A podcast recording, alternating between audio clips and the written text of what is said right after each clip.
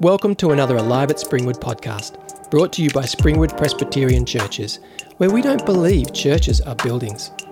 Churches are people. Disciples of Jesus bound together in diversity by God's love, while pursuing faithfulness and vulnerability, celebration and lament, reading the Bible and prayer. May you be encouraged and God glorified by this edition. Let's pray as we commence. Father, speak to us now through your Spirit and open our hearts to hear, understand and obey you. In Jesus' name, amen. I'll just see if this is working. Oh yeah, okay. I've called this sermon Shine Like Stars, and it's a particularly important portion of Scripture and certainly one of my favourites over the past years. And this Easter season, it's great to come back to Philippians 2 this week. This Easter has been, as it often is for me, joyful. I love Easter. It's probably my favourite time of the year. I love the rhythm of Easter, which is grieving and loss, Friday remembering crucifixion, waiting, lamenting, questioning, quietness, Saturday, and then joy, hope, celebration, thanksgiving, on Sunday. And it strikes me that that is the rhythm of life. Sadness, waiting, hope. Tragedy, lament, joy. And those sequences go on in our lives, myriads of times, I think, throughout our lives. Sometimes quietness, sometimes overwhelming sadness, sometimes elation and satisfaction and celebration. And wherever we're at in that rhythm tonight, some of us will be in a questioning, waiting time, like an Easter Saturday. Some of us will be in a time of thanks and perhaps joy, and some of us are experiencing deep grief and perhaps a mixture of all that. So let's be conscious of each other's rhythm of life as we come out of Easter now into this next phase leading through to Pentecost in a couple of weeks' time. There's been a really helpful dialogue between some of us about whether the Bible ought to be described as a story. And I haven't been writing into that, but certainly reading the contributions. Is it helpful to talk about the Scripture as story? So on this banner we have God's story, the big story, or is that word sort of not helpful? And I want to suggest I think it's helpful, but I don't want to be wedded to it. Along with story, I want to use words like revelation or history or account. The word story doesn't suggest fiction, and it doesn't seek to reduce in any way the authority of Scripture as God's word. What it does do is aim to recognise that God invites us into his purposes worked out through history. That there was a great beginning at creation, there was a disastrous complication and distortion from Genesis 3 onward, a tragic history, and yet grace and hope kept breaking through a climactic work of Jesus, which has ushered in the hope of the future.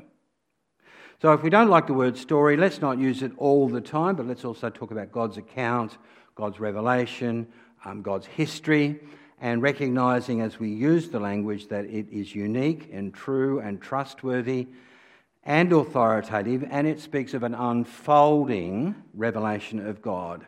In fact, it's not a singular story only, it's also a whole wealth of stories which fold into each other, and Philippians 2 bears witness to that tonight. What's unique to the biblical account of reality is its beginning. The Almighty God, who alone is good and powerful, speaks creation into existence, and the end, complete restoration, the removal of the curse of death, of weeping and pain. The future is glorious. The beginning is good, the future is glorious, and this mess in between is a mixture of sorrow and joy and waiting. Our media outlets are so often dominated by the scandalous and the tragic. Headlines and lead stories often represent murder, traffic accident, drowning, diseases, wars. It can be pretty depressing, actually, to follow the mainstream media in their emphasis on the tragic and the sad. And I would want to suggest that while the Bible is completely realistic about tragic brokenness, it wraps up the tragic in goodness and hope, in kindness and glory, in God and Jesus and the hope of new creation. So, of course, the Bible is very realistic about tragedy and brokenness, but the narrative is good at the start and great at the end. And so grief and waiting are met by grace and joy. And I think that contour of the biblical story is quite unique and quite wonderful. This quotation from Tom Wright's book, Reflecting the Glory, I think speaks to the way God's account works out in Scripture.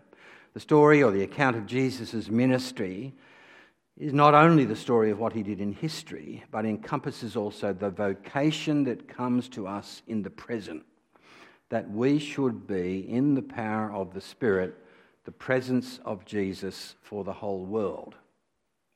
This discovery brings the most remarkable joy and the most remarkable sorrow. This is our vocation, to take up our cross and be Jesus for the whole world, living with the joy and the sorrow woven into the pattern of our lives. Now, I love the reality of that, and again, the rhythm of Easter is in what Wright is saying.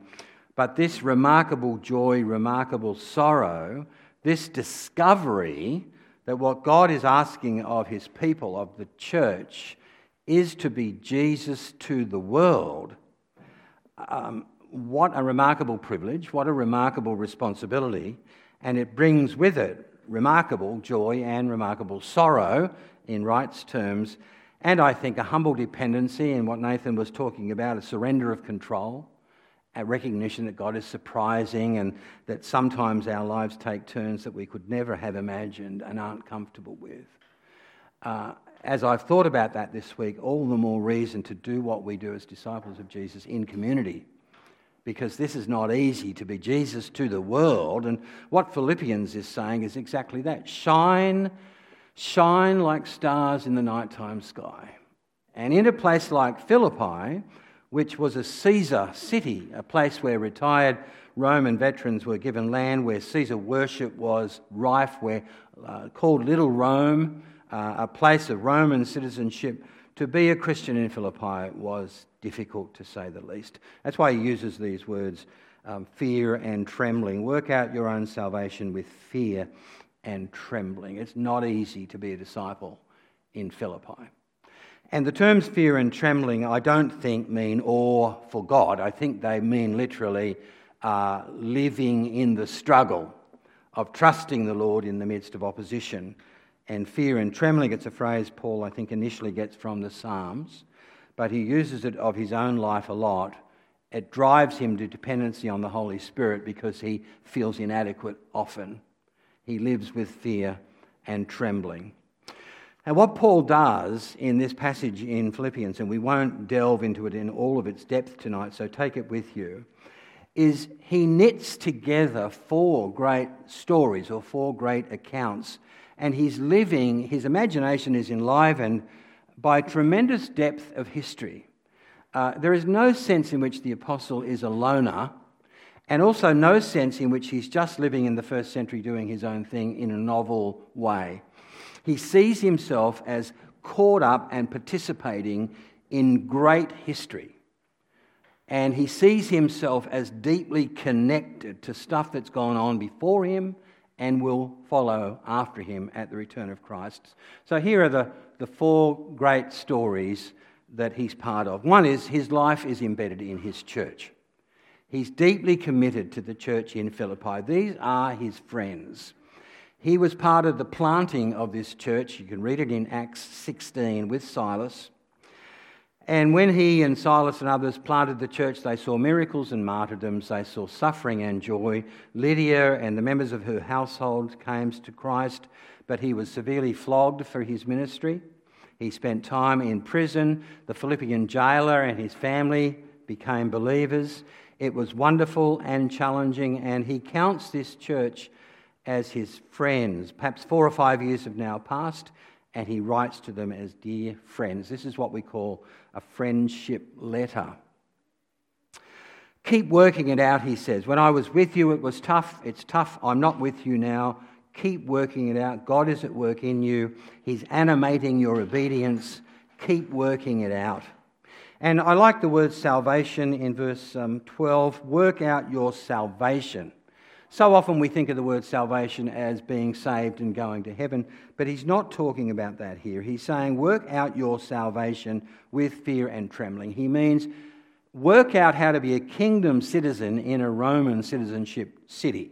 Work out how to live for Christ in opposition to or contrary to the Caesar. Salvation is on the earth, worked out in fear and trembling.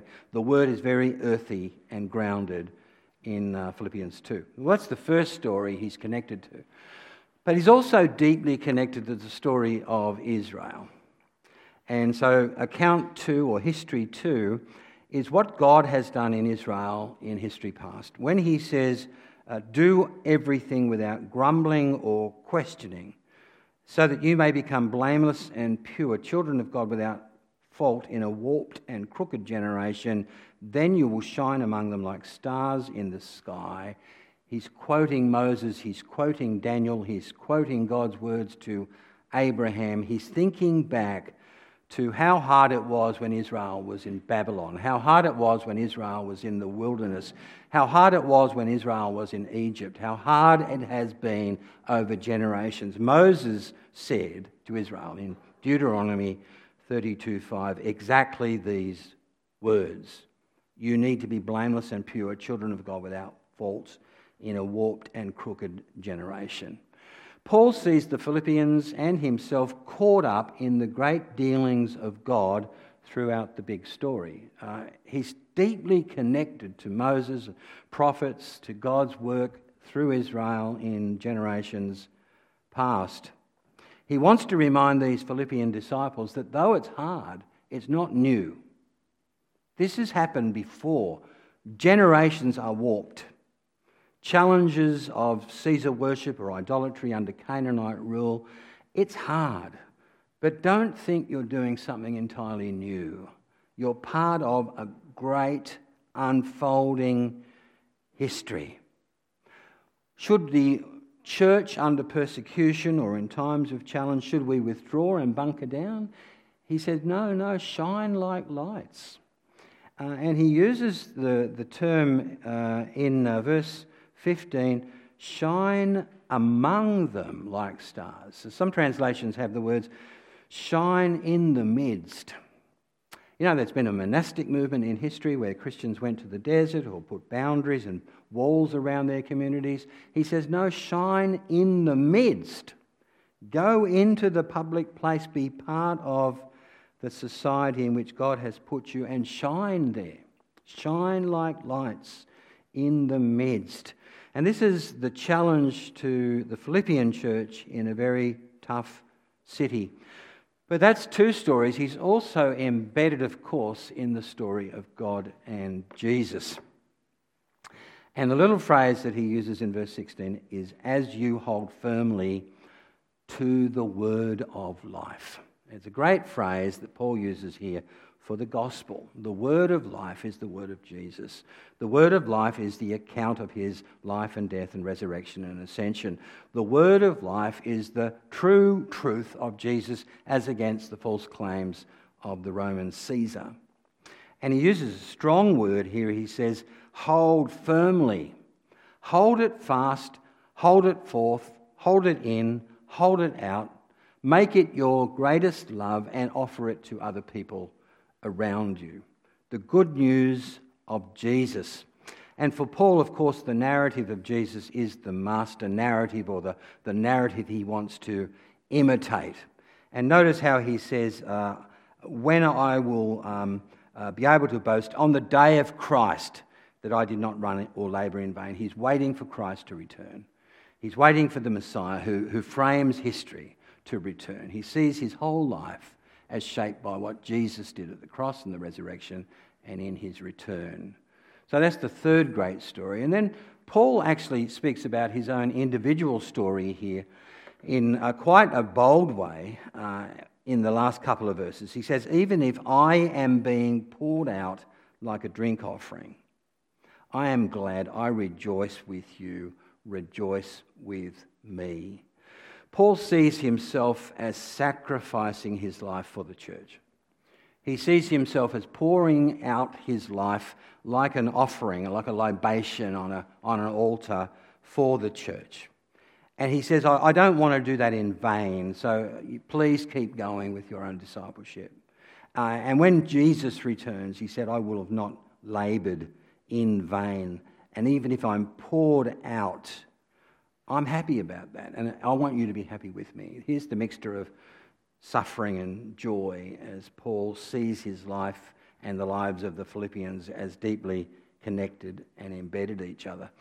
So there's the four great stories that Paul weaves into Philippians chapter 2. And might I suggest all Scripture does that in the New Testament. That's how the apostles behave. They're always talking about the church, about themselves, about Israel, and about Jesus, and what God's been doing and is doing and will do until Christ returns.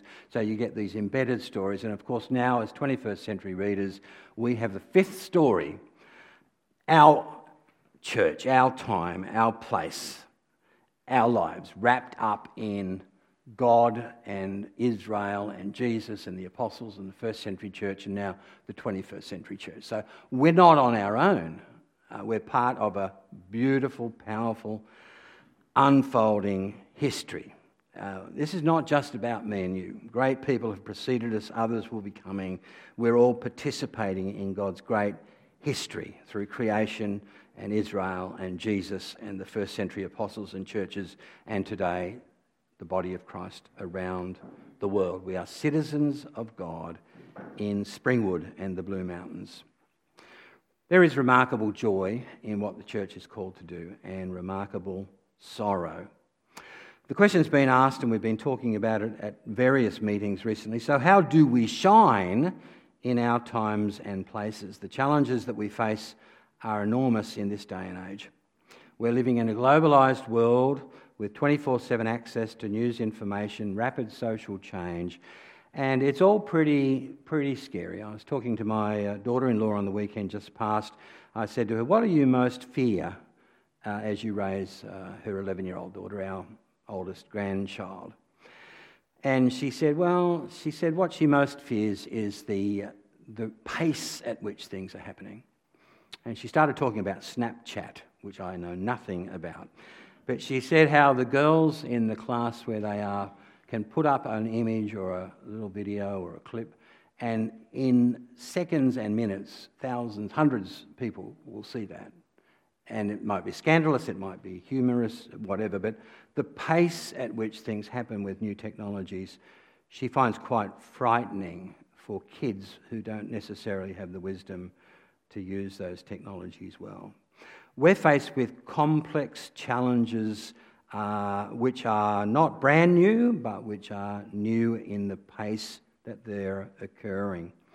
I've been wanting to keep in touch with discussions around human identity, and recently I've started reading this book called Embodied by a guy with a very impressive name. His name is Preston Sprinkle. And that's a serious name, and he's a serious theologian. His book, Embodied, is one I've just been reading the last 2 weeks about transgender issues. And in the book he writes this: millions of gay and trans people have grown up in our churches. Many of them have left due to shame, ridicule and dehumanisation. I've never met a Christian who was kind to me. I've heard far too many of them say. He writes, this book is my fragile attempt to help us think more deeply and love more widely through a topic that sometimes lacks both. And for me, this kind of book, a book that helps us think more deeply and love more widely, is a valuable book. A book that promotes a conversation and understanding, and I hope new relationships, that Christian churches need to think deeply about. There is a committee within the Presbyterian Church, it's called the Gospel Society and Culture Committee, which has done a lot of work on trying to help us think deeply about issues that face the world and the church. That's the website there, and it's not an official voice of the Presbyterian Church. It's not as though here's what Presbyterians believe. It's a discussion starter. It's an invitation into some of the topics that they've written on, and their committee represented by university lecturers and people in law and medicine and across all sorts of societal regions. They've written, for example, on education and religious freedom. They've written about euthanasia, marriage, refugees, abortion, ageing and retirement, creation care, transgender issues, science and Christianity, reconciliation with Indigenous Australians, facing infertility, multi-faith society, sexualisation and pornography.